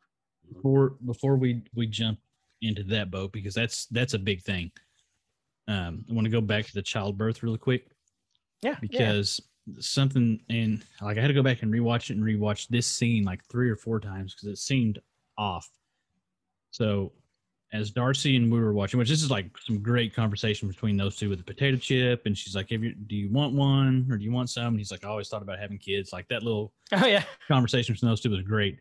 But and so they show the childbirth scene, and it's like almost instantly after that that Darcy comments twins. And it wasn't like there was a jump in time, like they left, you know, they they cut out the time when they were watching the whole exchange where, you know, because Vision comes back in, sees the first baby, and then he's like surprised because oh, oh, there's another baby coming out like it seemed like it was like baby baby like instant in their eyes like they Mhm. didn't even see either vision come back in like there was some more stuff that was edited out at that Yeah. point that they didn't see the entire thing play out with the doctor coming back in with vision holding uh, who was first uh, tommy and then billy comes out after That sounds It- right. it was it Mm. was really a Mm. tight time frame right there. So it, I think there was something else that that she edited out right then, or it could have been they were just trimming it down for time. But it No, I- really quick. Yeah, it was, wasn't it? Um, but here's what I loved about this part too is she said, you know, Geraldine, I think it's time for you to go. And all of a sudden she powers up those hands.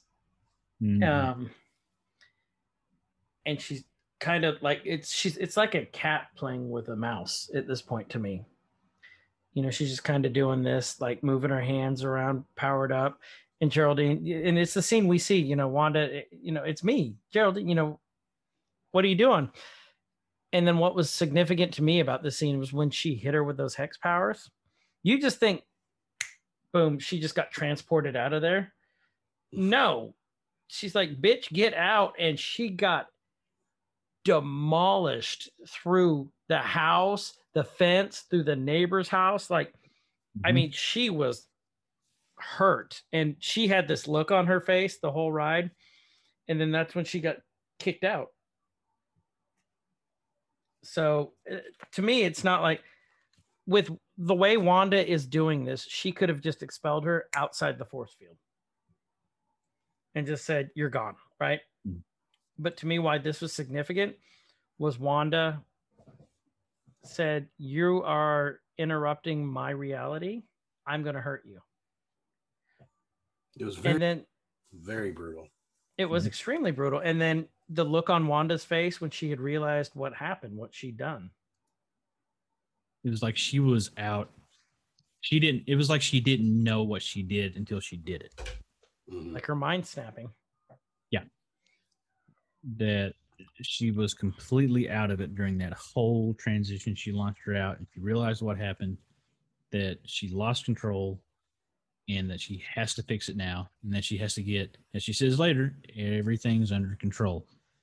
Has to have it all back under control. So she she wraps it back in together. Mhm. But yeah, just the look on Wanda's face after that was Just Was something else. Well, and then, you know, then it goes back to Wanda going to the babies. Then we see Vision walk in, which is the end of episode three, what we saw, But different.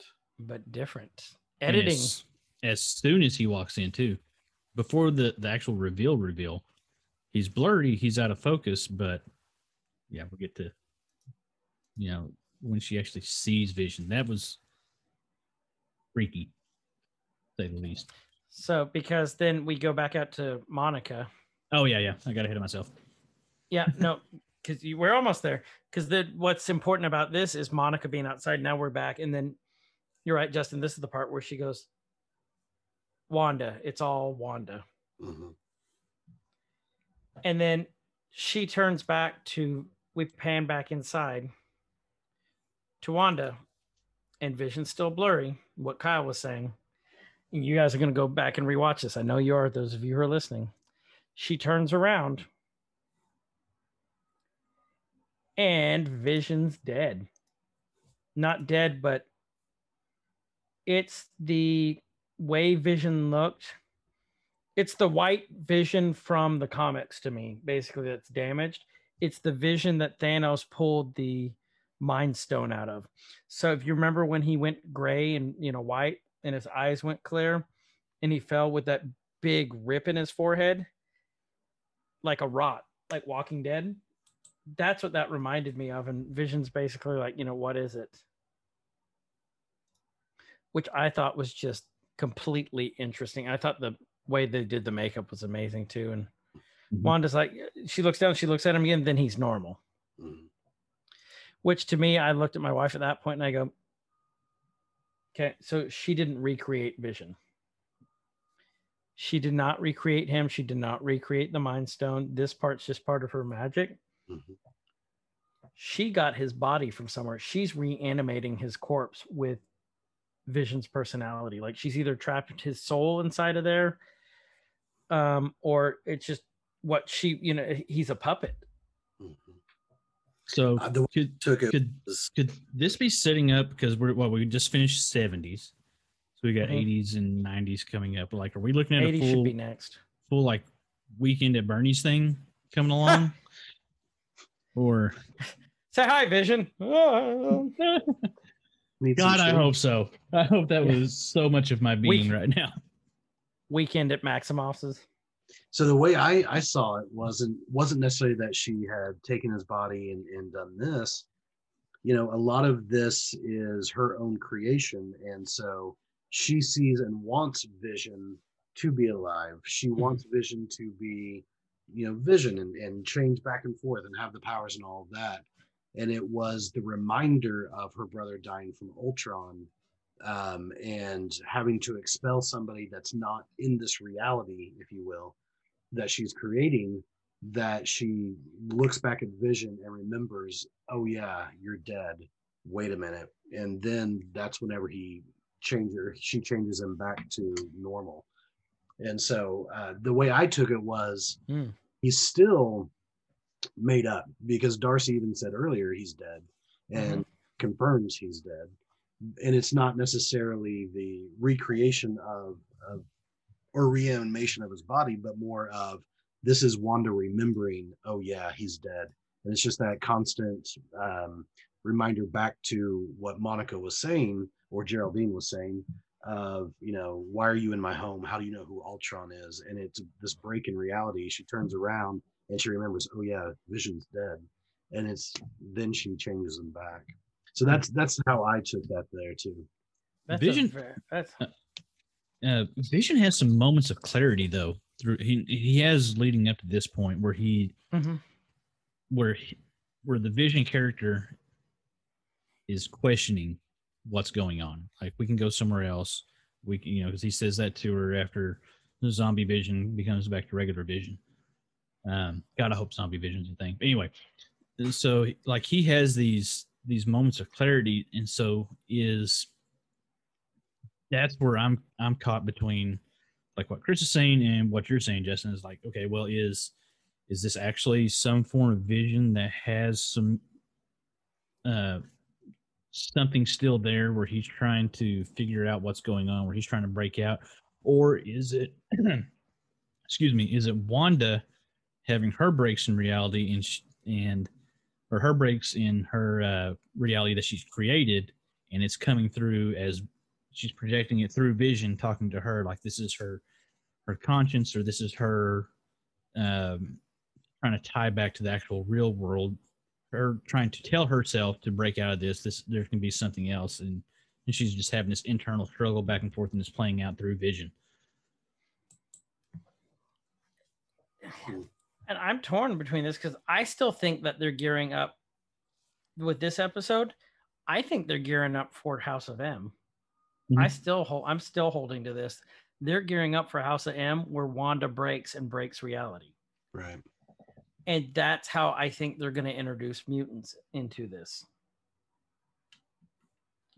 Um, you know, they're both holding babies at the end of this episode, and then he puts his arm, you know, kind of around her on the couch, and you know, hits the television button. You know, it ends like they always do. They're on the couch watching TV. Mhm. but then it pans out and it's like uh the police stand by and here's what i was what i found was interesting so it's showing the pixelated stuff you know like all the leds you see like wanda's face and then you start seeing some more pictures um, there's wanda again and vision just smiling at each other but then all of a sudden it pans out into dead vision's face now if you go back and look this isn't a new ending. This is the same ending they've been using in one, two, and three. It's just screened out more. We're starting to see more of the big picture now. Ah, Um, Mhm. so it's because all the colorations are right. So we're just seeing more and more as the weeks go by. So I'm thinking, you know, by the time we hit eight, we're going to get the full picture. Mm. and I don't know. I don't know what this means. I think we're headed towards House of M. So what do you think Geraldine meant whenever she said it's all Wanda? Because She's the big bad. it it of, of course you know the first surface level is it's all Wanda, and but the the people already know that. Um, you know the sword people. But what do you think that it is? Do you think that she knew where she was and what? Well, I guess I guess she does because she brings up Ultron. Mhm. Mm. So I don't. When they're in there, we know she's brainwashing them to be these characters, except when she has a break in her concentration. Right. So I think this just confirmed for Sword that it's Wanda. Mhm. I think for me, this cons- this this cemented that Wanda is the big bad. She's the one who's going to break reality. And I think when she's going to break reality, this is going to lead straight into I think we're going to have multiple things that it's leading into. I think Monica and Sword is going to lead into Captain Marvel too. I think Wanda, it's already been confirmed. Wanda's in Doctor Strange 2 in the um, Multiverse of Madness. I think Wanda's going to fracture the multiverse, start the whole multiverse, which technically it started with Into the Spider Verse. Well, didn't it start with um, Doctor Strange? Was Didn't- there an alter- alternate reality? because they uh, they I think they discussed it in Doctor Strange if I remember right. Um, hmm, I'm not sure. I don't know. I'm gonna have now. I'm gonna have to go back and rewatch that one to double check. yeah, But it, it, it definitely was into the Spider Verse. We know that. Hmm. Um, we know that the next Spider Man um, animated movie is a Spider Verse movie. So I think cosmic and multiverse is going to be huge in Phase Four. hmm when there's talking about the third Spider-Man movie live action is going to have Andrew Garfield, it's going to have uh, Tobey Maguire, um, and um, Gwen Stacy. Um, oh, what's her face? Emma Emma Stone is Gwen Stacy. Um, Kirsten uh, Kristen um, Dunst. Dunst Yeah. as Mary Jane. So it's yeah, that that Mary totally Jane Watson. that the idea that they're going to do the multiverse because they're bringing back several of the Spider-Mans that we know. all Right. the Spider-Mans. All the Spider Mans. We I need just hope all the Spider-Mans. Tobey Maguire from Spider-Man 3 that dances. uh, yes. That's that's what I hope. That's a. Oh, please don't bring back Sandman. But that's my. uh They actually are bringing back Sandman. They're bringing. um I know Electro. but Yeah, they said that Sandman was going to be in it too. I am iffy on Electro. I am way iffy on that. They can do the Sinister Six because that means that they'll have all of the new villains from the new Spider-Mans. Doc Ock, Mysterio, Um, Vulture, Rhino, you've got um, Scorpion Sandman. in jail at the end of Homecoming. Um, Was that Scorpion? That was Scorpion, wasn't it? it was, it was in the uh, end credit scenes, uh, or is at the very very end? Is it one of the two?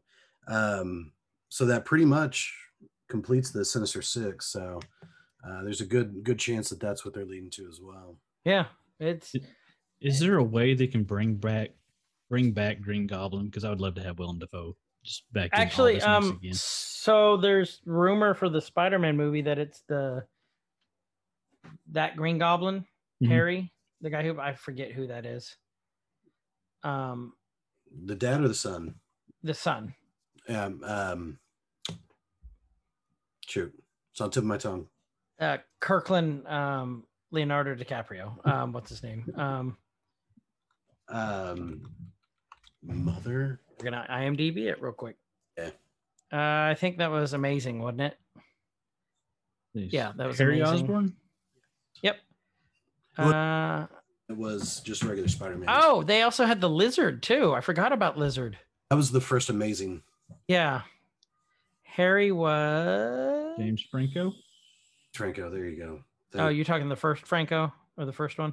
yeah. Which Franco? Yeah. The Uh, first Franco. Amazing. It was um Spectacular? Cade. No, Amazing Spider-Man 2. Yeah. He was in Valerian. Oh, that was him, wasn't it? Um crap. was it? Dane DeHaan. There you go, Dane. I was thinking Cade. Dane, yeah. It's it's Kirkland Leonardo. Okay, Dane DeHaan. You got it. Um, he was in Valerian. I forgot about that. Um, so I don't know. It's that's that's our predictions on how we think you know episode four and where we think they're going to go because I think this was this episode threw me for a damn loop. Mm, so I was not expecting any of this. So, hey, what are we sitting at time wise, Kyle? Uh, a lot. Let's see. We're roughly uh, an hour forty-five into our nerd quickie. Yeah, these are gonna have to be nerd longies. We've we've Mm-hmm. Which uh, that still fits into the name. A There you go. nerd key? No, it doesn't. Nerky. Nerdy. You know what? They're still nerkies because they're they're different from the full episodes Yeah. in that uh we don't do the nerd drum. Yeah. and no commercials. I mean, we can always go back and retcon it later. So Yeah, we are gonna retcon it, but damn it, it's it's I don't know. It's fun to do these. We've got to pick our next one, so I'm hoping that the next Marvel series will be it after this, so we can nerky it. Yeah. If not, we're gonna have to pick something. we'll get something out there. Um. So, um, do you guys have any other predictions for episode five? Because I Um, can tell you, I sure as hell don't I at pre- this point. will be blown. That's the only Yeah. prediction I'm gonna make. Well, I Yeah. think it's going to be 80s style, and I think it's going to be Full House style. That's my prediction. I know from the trailer there's one of the decades where Agnes is, you know, full on witch outfit. And I'm I'm thinking that's got to be either 80s or 90s. Um, because it's very kind of old school witch Halloween costume looking. So I'm hoping it's the next one. And Well, I kind of kind of hope they make a little transition from sitcoms to maybe more movies and they can maybe do some like Halloween stuff, like the movie Halloween, not the holiday. Okay. And because it's it's getting it's more sinister now. There's more heaviness to the episodes after we've seen, you know, Zombie Vision. and um, which I will refer to him as that from now on. Zombie Vision. I'm Team Zombie Vision. And so I hope we get some of that. But we also saw, you know, Agnes in leg warmers on a countertop, and um, so maybe those 80s.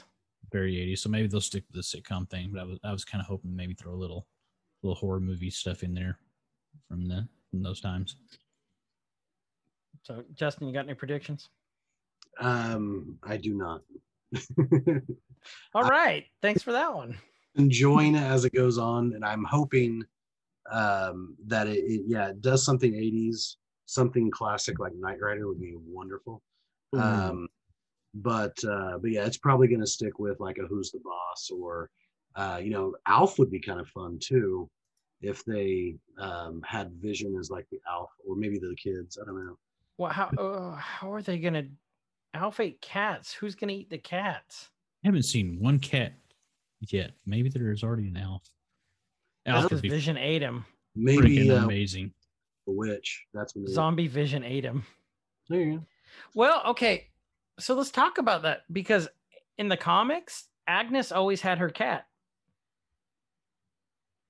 which makes me wonder why we haven't seen a cat yet. That cat was her familiar. Either that or it's Ralph is her cat because we haven't seen Ralph, and uh, she keeps referencing him over and over and over again. So maybe Ralph is her familiar. Did we ever bring up the fact, and this I didn't catch this, I just found it, you know, digging through the internets, that when she she brought up her and Ralph's wedding anniversary, did we ever talk about that? That I think we briefly did, but we could never figure out anything about it. okay, so the uh I I think and you know this is coming from the the vast wisdom of the internet that the date that she gave for their anniversary, which was like June 3rd or July 3rd, I think it was June 3rd, uh, coincides with the Salem witch trials, which was cool. Oh yeah, yeah. So we did talk about that. We did then, talk about 'cause I that? remember Okay. You mentioning that. I remember you mentioning that. I think we did. I can't remember if we- we talked about it on the show or if it was just you and I. I don't know. I'm just, If I'm not, just it's good for one. retconned. I'm good for one episode out, so I might bring it up again next one. Be ready. Yeah, might as well. so, so, well, with that, we're gonna leave you all with that. Um, join us next week for episode five. We're actually gonna try and get it out a little earlier. We'll be able to record a little bit earlier. Um, some people apparently have testicles and are gonna watch the Super Bowl. Go Or choose. have antennas that can pick it up. That's cool. Gonna pick it up. Um, are, are they? I thought they weren't the Chiefs anymore. Go Kansas City team. Man, way to bring down our show with racism, Justin. They're still the Chiefs. They haven't changed it. It's, it's the Washington football team that changed their name. Oh, Yeah. Let me. still being we need still to being racist. episode on fantasy football uh, because fantasy nerds, things like that, and I'll I'll lead it. So Okay, I choose Demi Moore and um Summer Glau. all right, That's your fantasy You said it. football team. be close. Oh, fantasy, right? That's what with the football. Isn't that the one where you can double dribble and and get the slap shots? hmm Yeah, you you you, uh, you dunk all the I field know my. I know my yeah, see, I know my sports. um so with that, you know, catch us next week. Mhm. Um, we're going to talk about episode five and see if any of our predictions have been right so far. I think all of them will be, even I- the ones that contradict each other, prediction. No, because I had especially the ones that contradict each other. I played it safe. I have no predictions, so I know I'm going to be right. Right. and Um, We'd like to thank Justin for being a blank slate because Yeah. we can easily write on him. Mentally, definitely, that's true. That's true too. Yeah. So, yeah, thanks again for listening in. I'm Chris, I'm Kyle, and, and you all have a good night. have a great evening.